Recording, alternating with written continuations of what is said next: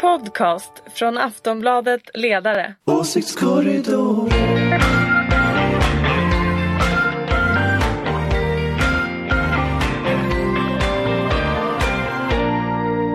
Hej och välkomna till Åsiktskorridoren. Det är måndagen den 15 april på förmiddagen vi spelar in det här. Stilla veckan har precis börjat. Eh, men jag kan inte lova att det blir särskilt stilla här i studion när vi ska prata politik med Ulrika Schenström som är moderat. Hej hopp! Och från Aftonbladets ledarredaktion har vi Daniel Svedin. Hej. Och Anders Lindberg. Hej, hej. Hej, jag heter Anna Andersson. Eh, vi ska börja faktiskt, vi, vi, brukar prata inrikespolitik, men jag tyckte det var jättespännande med valet i Finland som avgjordes igår. Eh, omräkning av rösterna på onsdag ska vi säga, så att det är väl inte helt slutresultat, men var det inte ett väldigt spännande resultat? Alltså, inget parti kom över 20 procent. Eh, Socialdemokraterna är störst men med, på en hårsmån mot Sannfinländarna som ligger och taktar ett mandat efter. Mm. Alla regeringspartier, den tidigare borgerliga regeringen, backade kraftigt. Centern rasade ihop. Uh, ja, hörde ni. Uh, och jag läser den holländske statsvetaren på Kasmudde på Twitter som skrev att uh, rödgrön våg i Finland, uh, borgerligheten radikaliseras. Och tänkte han då på Sannfinländarna.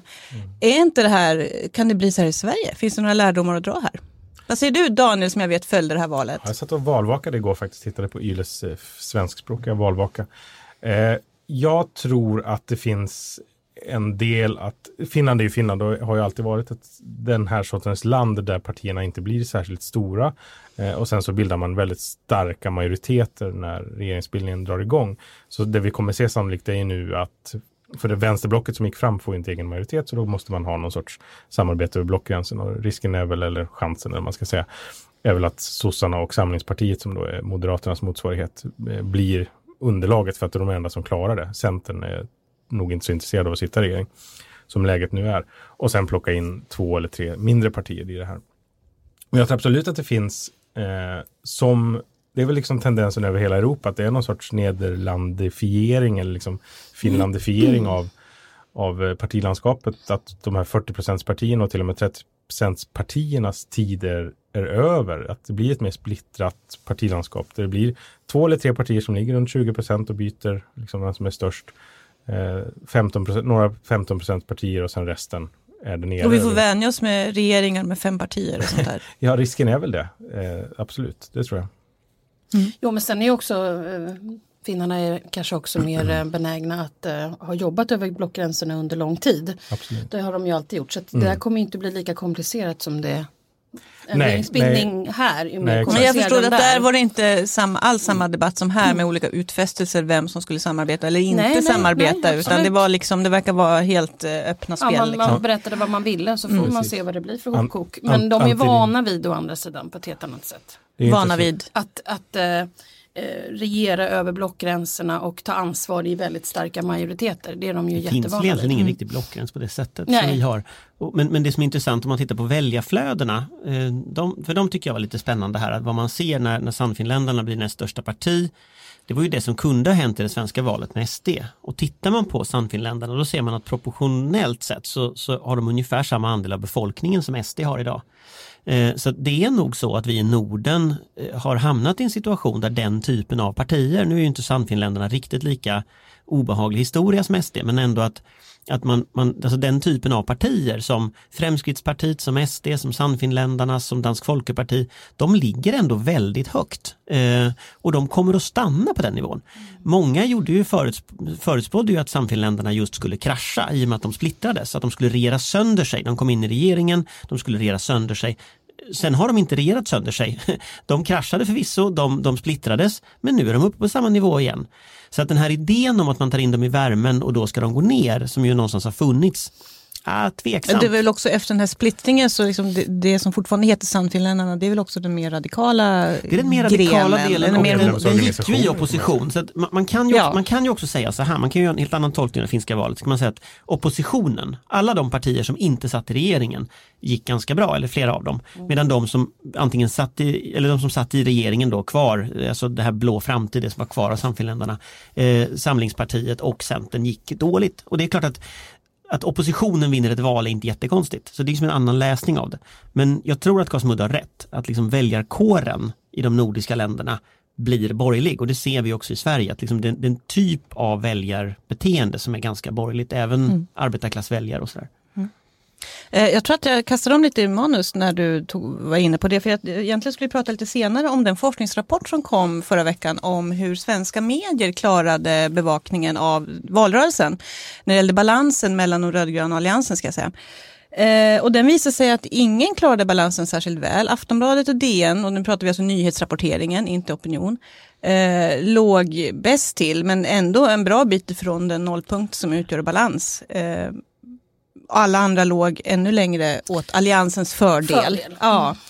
Eh, vad, vad säger ni om det? Ulrika? Ja, alltså nyhetsrapportering, ja då handlar det ju om, är den bra eller dålig då? Jag menar bara för att det skrivs mycket om det behöver inte det betyda att det är bra. Eh, eller hur? Utan det handlar ju om vad innehållet i de här nyheterna är och det kan ju vara så att det var innehåll som inte alls var till fördel för alliansen men det skrevs mycket om dem. Så att jag menar att synas mycket på nyhetsplats. Fast jag tror för att det var för det parti som blev mest kritiskt granskat, det var Sverigedemokraterna. De kom liksom mest illa ut. Det var mm. mest kritisk, eh, kritiska artiklar om Sverigedemokraterna. Ja, men, men, men det är ju alldeles beroende på vem som tar emot den informationen som du läser. Mm. Om det är bra eller dålig information. Om den är, ja men det kan ju vara, ja men om du gillar ett parti och någon skriver kritiskt kan du ju ha underdog och så är det bra helt plötsligt så tycker du att medierna är dumma och så börjar du rösta på det där i alla fall. Så jag tror ändå att det, det går inte om jag, jag, tycker inte riktigt att man kan göra den här bedömningen. Det brukar, som jag brukar säga till politiker att eh, alla människor kanske inte ska knacka dörr utan eh, det kan ju vara så att man förlorar ganska många väljare på att en viss person är ute och knackar dörr. Medan kommer viss... in i folks färste. Ja, nej, men vadå, en del människor kanske ska sitta i ett mörkt rum och skriva artiklar och någon annan är jättebra på, på att hantera media och någon knacka annan är jättebra på att knacka dörr. Så att jag, tro, jag tror att det är svårt att, att säga att det här verkligen stämmer överens därför att allting handlar om vem som tar emot informationen informationen om nyheten och, vad den upp, och, och hur den tror att den är bra eller dålig. Fast, fast det man har mätt i forskningsstudien. Därför att jag måste ändå säga att det om det är till alliansens fördel, behandling. om det är till alliansens ja. fördel så gick det ju alltså inte så bra. Då kan det ju alltså inte vara så att de nyheter som alliansen kom ut med var sådär glänsande strålande. Fast det här var ändå liksom. Fast man har mätt alltså den negativa och positiva behandlingen mm. också. Så, att, så, att, så att det, det, är inte bara volymen, man har mätt Jo men sen kom också. det ett valresultat som jo, alltså jo, inte var men, till fördel. Men, men Nej, det, det, är så jag ja. menar. Jo men man har, man har mätt volymen eh, också. Och där är det också så att till exempel Kristdemokraterna har ju fått mycket mer volym så att säga för, jämfört med sitt valresultat. Eh, när det gäller liksom mängden bevakning. Men just när man tittar på positiv negativ behandling så är det nog så att, att, att när inte ens Aftonbladet och DN och liksom e- e- Expressen också, Ekot, Rapport, alltså den typen av stora medier, professionella medier klarar av att ha liksom någon slags balanserad rapportering. Då får ju väljarna en en, en mer positiv bild av alliansen än de skulle fått annars. Och, och, och då tänker jag så här att om nu eh, alliansen ändå misslyckades med att komma dit så, så beror det ju på någonting. Å ena sidan, å andra sidan 60 procent av riksdagen är borgerlig eller till höger. Eh, inte borgerlig kanske fel uttryck, men till höger i alla fall med Sverigedemokraterna. Så att på det sättet kan man ju säga att medierapporteringen och riks, som riksdagen blev överensstämmer ju. Mm. Och sen är ju frågan ja, men för det var det som är min... Sverigedemokraterna är nu, vi ska, kan ha ett helt annat ja. program om det men det är kanske inte bara... Men det här handlar rödgröna alliansen, de här mm. grejerna som vi pratar men, om. Men jag, jag återkommer till det. det. det. är säkert jättebra studie så det är inte mm. det. Men utfallet i valet blev ju alltså inte då till Det är helt sant. men för jag tänk, jag, min, det jag krokade i, liksom det Anders sa tidigare om... Jag är inte säker på att svenska folket tänker att bara för att någon hejar-artikel kommer så tänker man oh folk, kan ju, folk tänker ju själva. Folk men men, men det jag ville säga, det som jag krokade i det Anders sa om liksom väljarkåren i de nordiska länderna, att den är rätt borgerlig. Så tänker jag, det här är säga, helt ovetenskapligt, men jag tänker att liksom medierna är lite ett lackmuspapper på stämningen. Alltså, när, när, folk, när det är borgerliga stämningar så plockar medierna upp det och så blir det liksom fast, fast de typer av frågor. Det jätte, jag tycker det är jätteintressant sättet man hanterar borgerliga respektive vänsterpolitiker. Man tar Kaplan till exempel och hans, där han, han träffade liksom, en grå varg. Ja, det var den här fascistiska organisationen Grå Vargarna och mm. lite annat eh, löst folk som han, han träffade som var ganska, ganska felaktiga personer. Och fick löpa gatlopp, partiledningen fick jättemycket frågor, han åkte ut.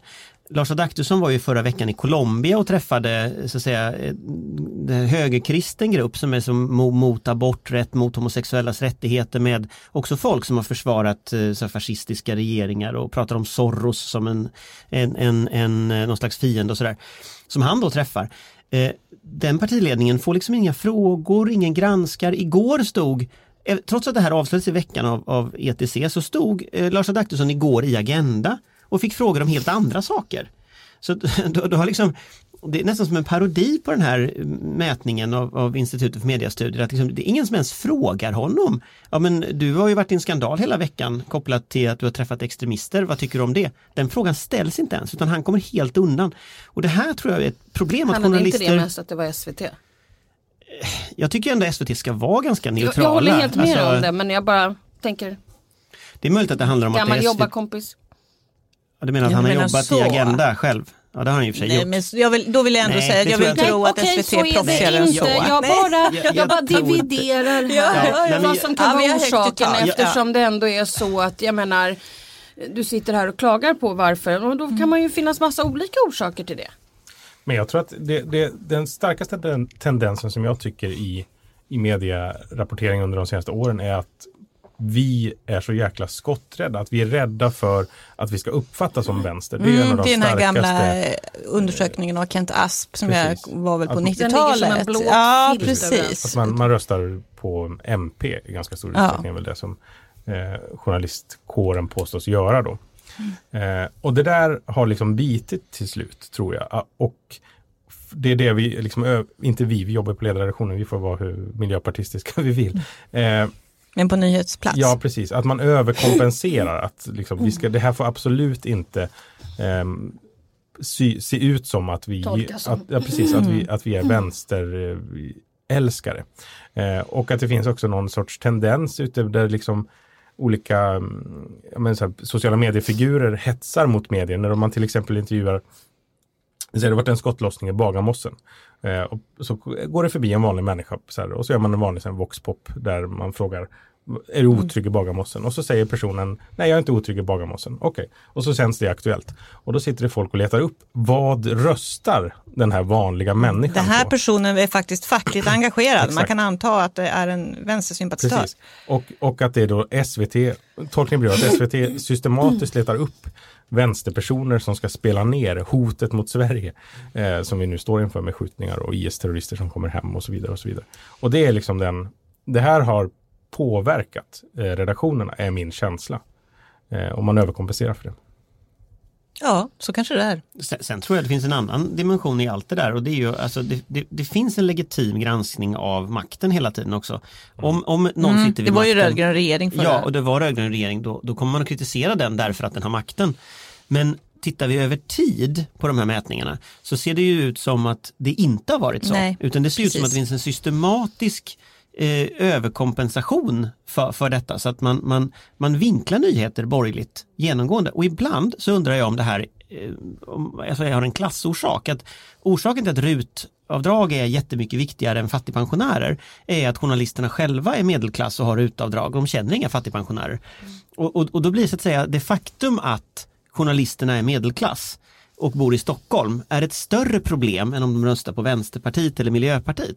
Därför att den klassbakgrunden gör att de ser liksom inte en stor del av Sverige. Mm. Och det undrar jag om inte man ser i de här mätningarna också att man lever ett borgerligt medelklassliv och det trivs man ganska bra med. Och då, mm. alla, då är det de, de, de frågorna som kommer, som kommer fram. Mm. Det finns säkert massor med eh, sådana orsaker men jag, jag, kommer aldrig komma, jag kommer komma tillbaka till det här att jag tror ändå att det finns, liksom, vad är innehållet i den positiva artikeln eller den negativa artikeln. Mm. Och jag tar med mig att alla ska inte knacka dörr. Nej, alla ska inte det. Det är livsfarligt. Hörrni, vi måste gå vidare. Vi, ska ha, vi måste hålla det här lite kort. En annan grej som hände förra veckan var att Nyamko Sabuni klev fram mm. och officiellt kandiderar som eh, Liberalernas partiledarskapet i Liberalerna. Eh, vad, vad tyckte du om hennes presentation, Ulrika? Ja, jag känner ju inte Nyamko Sabuni än om jag har träffat henne många gånger. Ja, den, den var, ja, men jag, jag, jag, jag är lite skeptisk för därför att det inte just mot Sabuni utan det är bara att jag någonstans har bestämt mig för att jag tror att det blir Erik Ullenhag. Okay. Så jag lägger liksom inte riktigt tyvärr ner tillräckligt mycket energi på mm.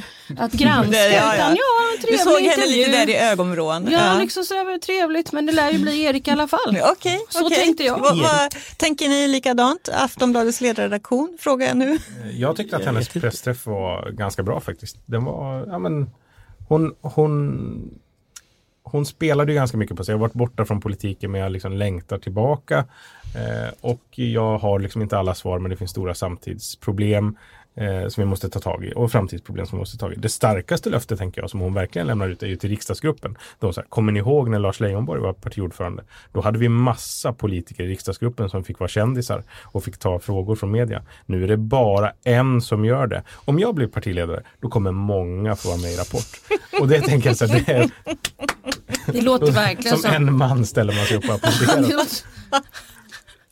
Det tror jag var en, jag, nej jag vet inte riktigt. Jag, jag, jag är Rösta inte på så, mig så får du vara med i Rapport. jag, jag är inte så, så övertygad om, eh, om någonting i det där partiet, för det är ett så konstigt parti tycker jag. Däremot så undrar jag liksom mer filosofiskt, om, om nu det blir Nyamko Sabuni, då ska ju de tävla med SD, KD och M om liksom höger, högerdelen på spektrat. Är det så smart? Det är ganska många som tävlar Det där. är lite trångt i det Det är hörnet. lite trångt i det hörnet. Så om, om liksom, det på något sätt partilogiska vore ju att hacka ut en egen liten nisch som gör att det är något speciellt att rösta på det där partiet. Jag läste att många Det är- Kanske svar på samhällsproblemen, nya reformer. Ja, Ja, men att hon, Något hon sånt lyfte, hon, sånt. hon Nej, lyfte klimatfrågan. Det var väl ändå lite friskt tycker jag i det Jo, men ska de partiet. tävla med Centern om klimatfrågan i Ja, det är väl inte omöjligt. Ja, och vad, och vad Ja, det var kan- det De är för exakt? kärnkraft liksom. Ja, Ja, det är ju ja, alla nu. ja, det är fortfarande jättetrångt liberalernas där också. politik. Men, men, men, Jo men nu pratar jag om de borgerliga men de, partierna. de, I det Jo, hörnet men Anders, inte, jag tycker ändå det intressanta måste vara vad är poängen med folk, med Liberalerna och vad ska de ha partiet till? Om det bara ska vara en av liksom en hög röster i ett hörn som tävlar om att hitta den nästa kulturkrigsfråga som ska liksom bli stor tre dagar i nästa nyhetscykel, då är ju det partiet rökt. De måste ju ha någon slags idé. Björklund hade ändå skolan när han blev vald och det var ändå liksom, en, han var skolpolitiken Det får i man ändå Sverige. ge honom att han lyckades Ja, med. men det, det är så. Men när jag lyssnar på henne då, då hör jag liksom ingen jag hör inga idéer. Jag hör liksom Okej. att hon ska positionera sig i ett partilandskap men liksom vad tycker hon då? Mhm. Vad, vad är det för Okej. politik som hon ska jag, driva? Jag för skulle säga också att, har? att Liksom? jag lyssnade på Olle Schmidt som är eh, ordförande i Liberalernas valberedning i morse på PLM. Idag är sista dag för länsförbunden att komma in med namn. Och han mer eller mindre bekräftar ju att förutom Saboni så är det ju the usual suspects. Det är Ullenhag, det är Johan Persson, det Nylander. Kristin Nylander. Nylander också. Ja. Ja. Och sen sa han så, och några till kunde vara aktuella. Jag tycker, vilket ymnighetshorn Liberalerna verkar vara, tänkte jag. Eh, men ni tror det är de namnen det handlar om, eller? Ulrika, du tror på Ullenhag? Ja, ja jag, kan inte, det, det, jag kan inte ta gift på det men det känns som det blir eh, Erik Ullenhag. Ja, nej, Sven Dahl eh, som väl, han jobbar som ledarskribent eller chef På Lib- för Liberala nyhetsbyrån och känner väl Liberalerna bäst. Känner alla han liberaler? Men ja, det skulle han nog inte säga själv. Nej, inte, inte numera. Inte, han var moderat förut. Ja. muffare. Jaha, ja. Han är Intressant. moderat. Jag trodde han var liberal. Ja. I alla fall. Han jobbar på ett, en liberal arbetsplats. Ja. Eh, och han eh, skrev att, ja, han tror fortfarande på Ullenhag efter Nyamko Sabunis Mm. eh, pressträff. Men att så här, läget är lite bättre för henne nu för att många tänker att så här, vi måste ha en kvinna som går igenom rutan, lex Ebba Lex. Ebba. Och så, och så gör hon en bra pressträff och så kommer man på att så här, just det, så, här, så här kan det också vara. Mm. Ja, men jag tänkte på det du sa det här med att hon hade sagt att hon längtar tillbaka. Alltså sagt, för det är ju inte, alltså det är ju, man blir ju så glad av Ebba Busch.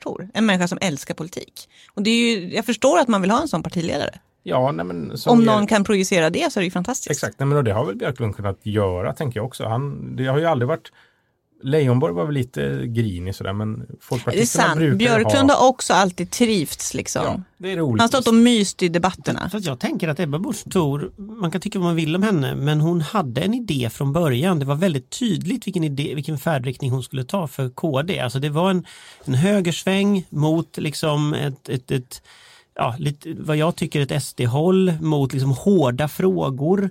Eh, en, en, en, så att säga, en, en del av kristdemokratin som alltid har funnits men som hon har betonat ända sedan ungdomsförbundet. Eh, hon gjorde det i Uppsala, hon har varit väldigt tydlig. Så att det var ändå ett val av en politisk idé när man valde henne. Det jag undrar med Nyamko Sabuni det är vilken politisk idé är hon ett val av? Och det har jag svårt att se. Alltså Ullenhag det är ju ett val av en socialliberal linje. Men hon är, ju- känns ju mera som att det är ett politiskt spel, alltså det är ett taktiskt val. En sista fråga, vi, vi måste bra. tyvärr sluta alldeles snart, men en sista fråga. Hur mycket präglas det här partiledarvalet av den här klyftan när det gäller januariöverenskommelsen som vi såg? Jättemycket tror jag. Tror Ja, du? och, Mm. det, och det är därför jag har, mm, tror att det blir Erik Mhm. Ullenhag. För att han är team Björklund. Team Björklund. Teammajoritet, det är alltid kul. Ja. Ja, Nej, hon sa ju att hon ställer upp på det där och att avtal ska, ingångna avtal ska hållas. Sen vet man inte vad det är värt längre i svensk politik med tanke på hur andra avtal har hedrats.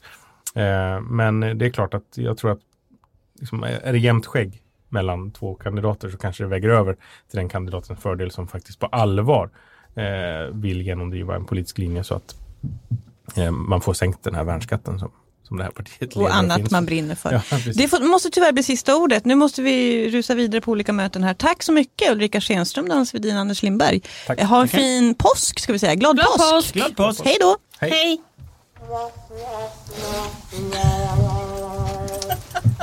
Du fick inte göra sådär för Marcus. Klipper de bort det? Åsiktskorridoren.